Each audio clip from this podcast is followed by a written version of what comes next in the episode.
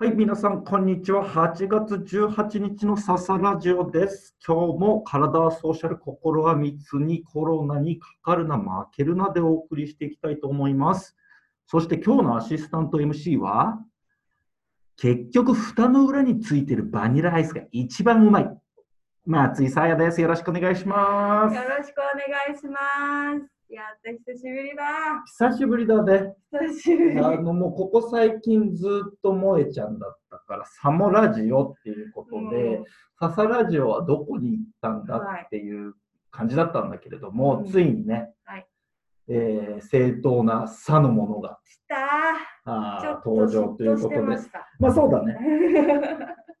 まあ、嫉妬はするだろうよ。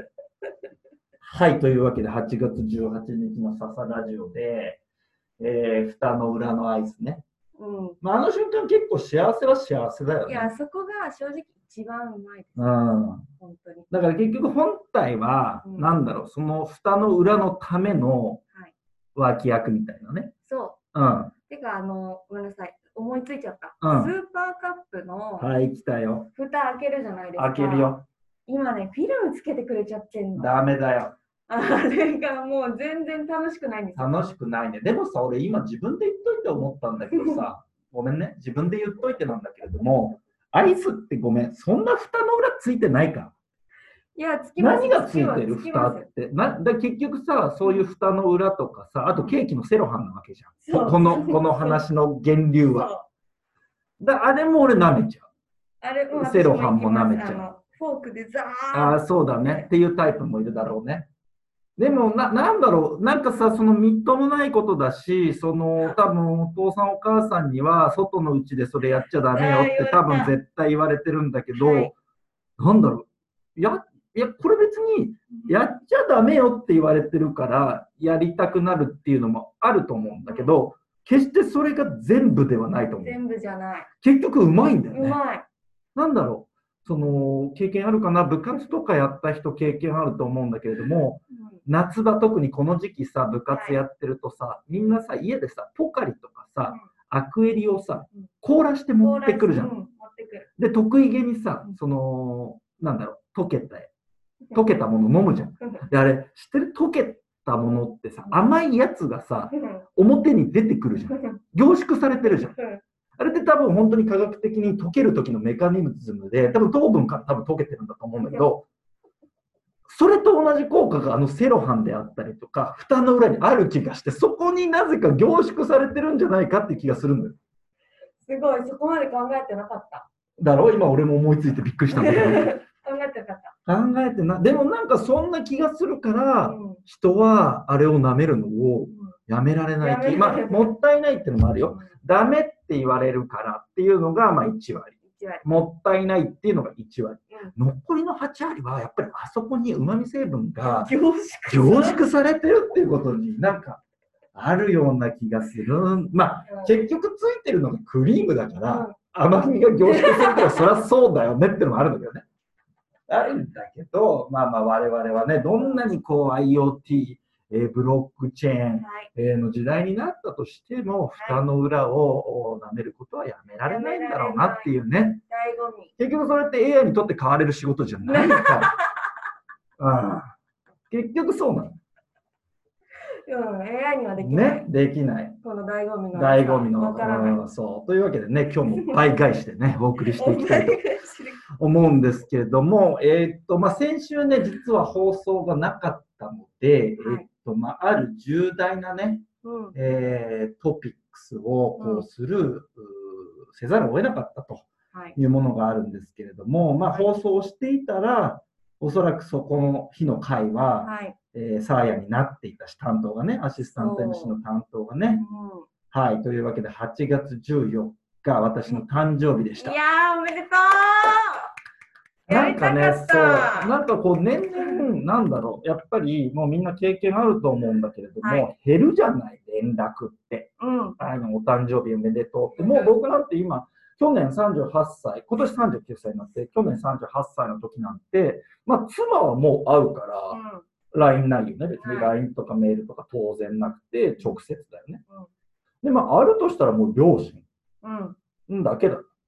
でもやっぱりなんかこう、まあ仕事柄仕方なくっていうのもあるし、あのね、Facebook とか始めたりとかすると、うん連絡が、まあ、あれってなんか登録してるからなんだろうね。その誕生日をね、自動的にみんなに通知というか、来ます来ます。ね、うん。あまあ、気恥ずかしい。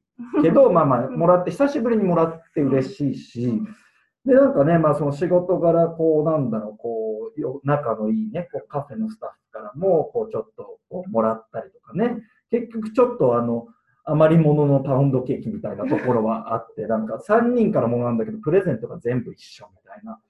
でも気持ちだからね、そのものというよりかはね、だからでもな、不思議だなと思ったのが、その誕生日の連絡なんて、はい。基本的には途絶える一方で、右肩下がりだと思ったの。うんここに来て39歳で V 字回復ちょっとするんだっていう すごい、すごい。連絡数がね。う んこんなの多分高校、大学がピークだと思うの。社会人になってみんな連絡が途絶えていくから、あーだからもうもうこれが回復することもないし、個人的にもさ、だいぶ大人になってくるとさ、求めなくなってもくるのよ。まあその当日連絡がないことがどうっていうのもないんだけれども、うんまあ、いざね、こうもらうと、まあ、それはそれで嬉しいものだなというふうに思ったのが8月14日なんだけれども、8月14日に関しては、別に僕の誕生日についてフューチャーをしたいわけではなくて、で、やっぱりね、ちょっと最近テレビの話が多めなんだ。これ別に僕のビッグデータが枯渇しているから、もう話す内容がないってことでは当然なくて、はい。たまたまね、タイムリーにそういう話があったので、はい。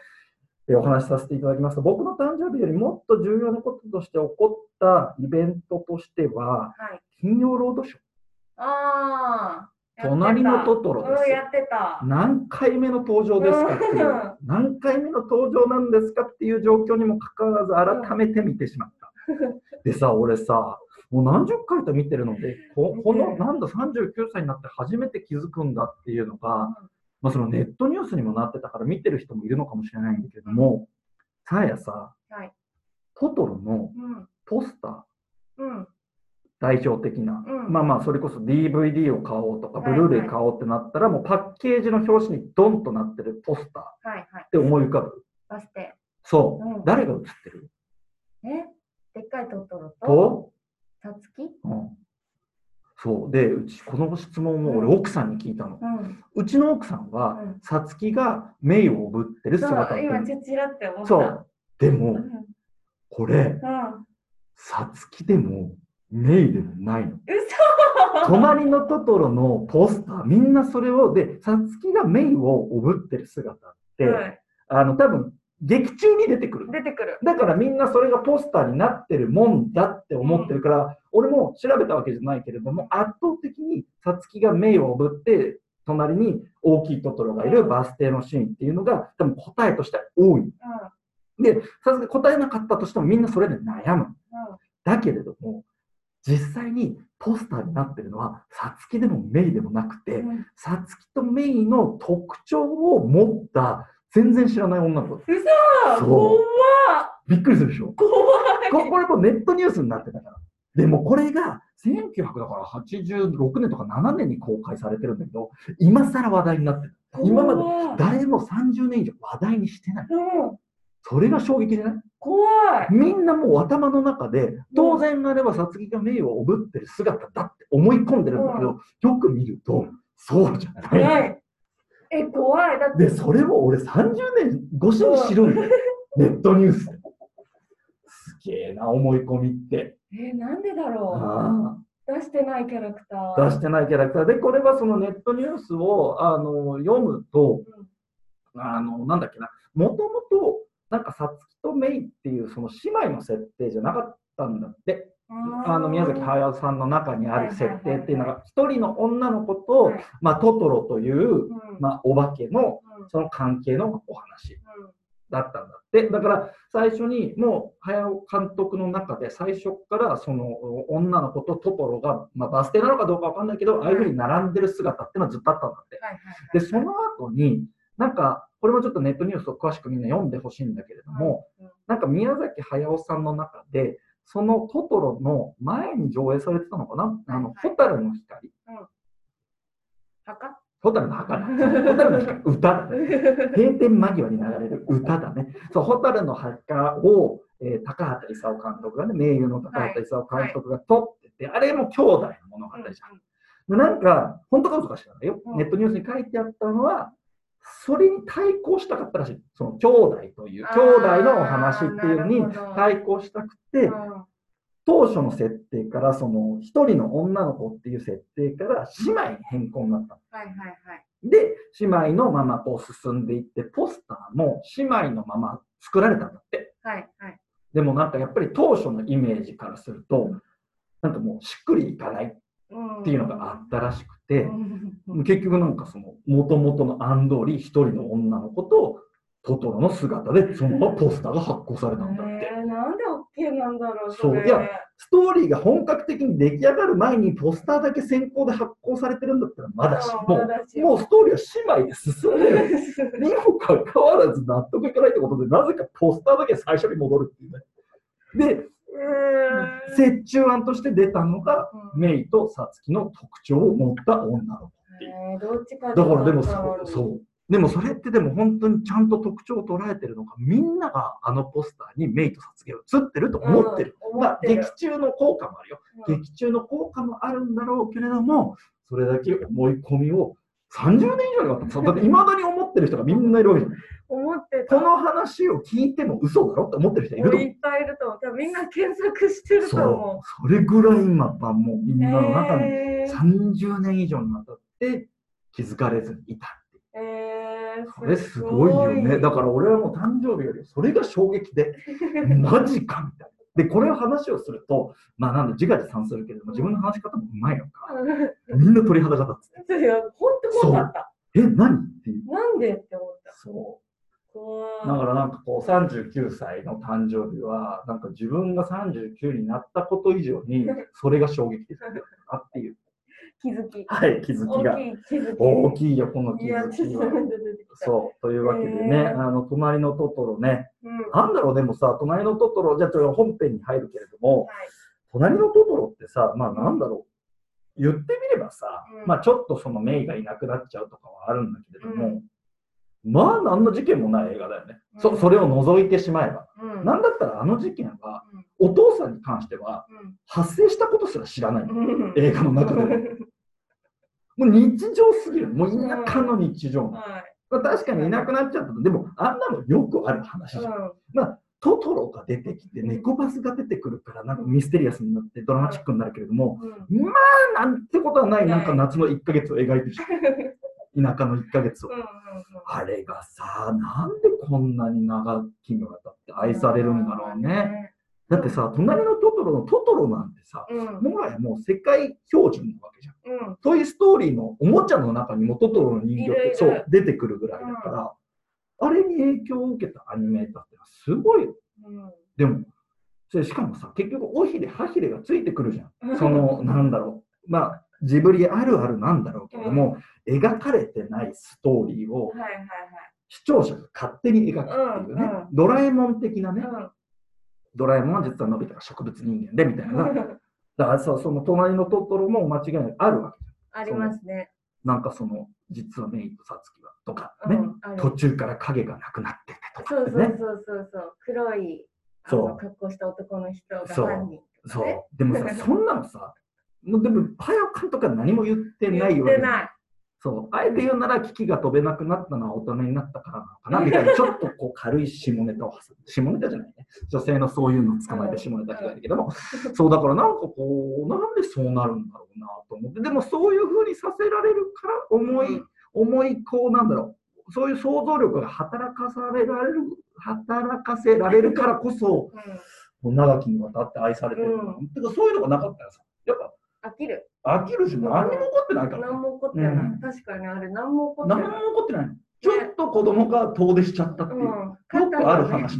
どこにでもある話。引っ越してきてね。そう、携帯がない時代だから、もしかしたら子供たち、今見てる子供たちは不思議かもしれないけど、うん携帯が子供を持ってない時代なんて、そんなしょっちゅうあったの。うん。だからさ、ななんで、なんだろう、隣のトトロであったり、猫バスみたいなさ、不思議なものを見た記憶って、小さい頃に見たものってあるじゃん。なんかそのトトトロじゃないし、猫バスでもないんだけれども、あれって本物だったのかなっていう記憶ってあるじゃん。ある。ある。あなたなんて特にあると思う。なんで？あなた特にあると思う。でもさそういうことじゃん。うんだから誰しもが経験したことのある、うんあれって本当だったのかなっていうことを90分ぐらいでまとめてみましたっていう だけの物語なのにもかかわらず、ずーっと金曜ロードショーで1年に1回なのか2年に1回かわからないけれども放送されて、なんだったらかまいたちの漫才で、隣のトトロを見たことがないっていうのが自慢だっていう山内さんの ネタで延々と笑いを取るっていうね。あれもだって決勝戦でもやったネタだからね、M1 でね。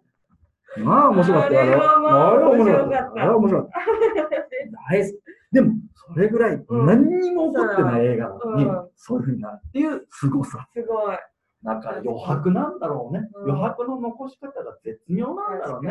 やっぱり名作ってやっぱ余白があるよね。うん書き切らない、うんまあ、それはあえてそうしてるのか作者が亡くなってしまったからそうなってしまったのかっていうのは分からないんだけれどもやっぱり名作には余白がある。うん。だからいい男いい女にも多分余余白白がある。ミステリアスな人がちょっとモテるって言ってもそういうことですよね。そういうことだと思う。に想像しちゃう。ん。君はどう思った？どう思ったって気になっちゃいますよね。ね。だから俺みたいに100%開示しちゃいけないんだなっていうね。余白のない余男。白がないの もう少しね余白をこう残していかないといけないなっていうのをはい。隣のトトロだから39歳ね、うん。そう隣のトトロを見て思った。うん余白だな。うん。はい。というわけでね、あと今日最後、この話だけしようかなと思ってるんだけど、はい。さっきマサヤにね、ちょっと褒めていただいたので、うんえーっていうのもあるんだけど、もともとこの話したいなと思ってたのが、はい。靴下の話。うん。ね。うん。今日はね、ちょっと佐々木、あのーくるぶしにハートマークのついた、あのー年がいもないね、すっごい可愛い。靴下を履いてるんだけれども、今年の夏、俺は積極的に取り入れてるスタイルとしては、短パンで、はい短パンは別にそんなに重要じゃなくて、うんまあ夏暑いからうん当然短パン履きましょうってことなんだけれども、靴下を去年とちょっとスタイルを変えてるのが、はい。去年は短パンにやっぱり見えない靴下を合わせてたの、うんスニーカーに対してね。はいはい。スニーカーソックス。そう。うん今年やめて思い切って靴下も見せていこうっていうアメリカンスタイルにちょっと変えてみる。はいはい。多分日本では流行らないと思う。やらない。流行らないと思う、このいスタイル。でも。なんだろう、スケーターとかはもうすでにこのスタイル取り入れてるじゃない、うん。だからもう少し認知度が上がってっていけばいいかなって俺は思って、今年の夏から思い切って靴下もちゃんと見せていきましょうってことをやっているんだけれども、はい合わせがやっぱ難しいなと思っていて、靴下。ので、なんだろう、ノーブランドだったらいいんだと思うんだけども、うんはい結構そのアディダスのワンポイントの靴下とかも好きなの。はいはいはい。でもやっぱり、アディダスのワンポイントの靴下履いてるのに、うん。スニーカーがナイキ？うん。とかだとどうなんだろうなと思って。で、なぜかアディダスと、アディダスのワンポイントと、バンズのオールドスクールだったら、俺はなんかギリギリセーフなんじゃないかな、みたいな。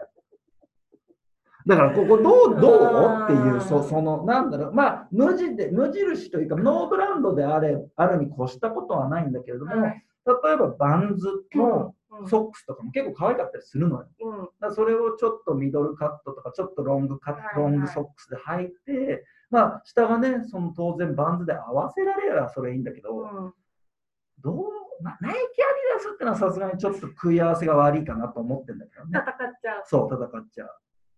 それ気にしてるんだ。気にしてる。あ、へーそこそんな気にしなくていいのかないやー、私、靴下入ってってないんですよね、全然。あ、そ靴下を見せたくないから、まあ、今日サンダルですけど、うんうんほとんどブーツなんですよ。う。あ、そうか。そう言われるとそうかもしれない。さっきの隣のトトロと一緒ねで。えみたいな。確かに。そう言われると履いてないかもしれない。靴下どうでもよ。どうでもよ。そうなん、ね苦手なんですよ。靴下嫌い？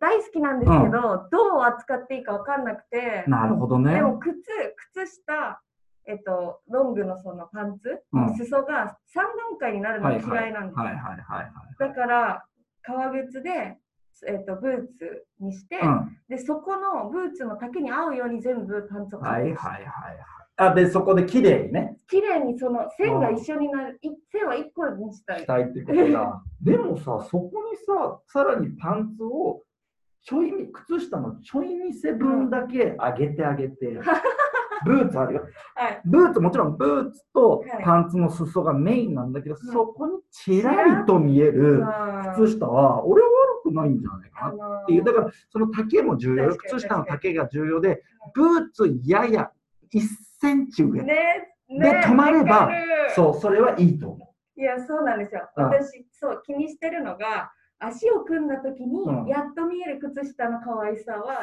ちょっと考えう。た。あ、それね、すごい重要なんだけど、靴下って、あの、本当に足を組ん組組む人は、っていうか世の中の人ほとんど組んでると思うから、組んだ時の設計をちゃんとして、あのパンツの裾も。うん。で、組んだ時にこう見えていいんですっていう裾の上げ方をして、みんなさ、結局スタンディングの状況でさうん、裾を決めるじゃない、あの足組んだ時のさ、で、それ確かにどう男性特にダメなんだけども、足組んだ時の靴下すね毛パンツの裾っていうこの組み合わせね。これはひどいよ。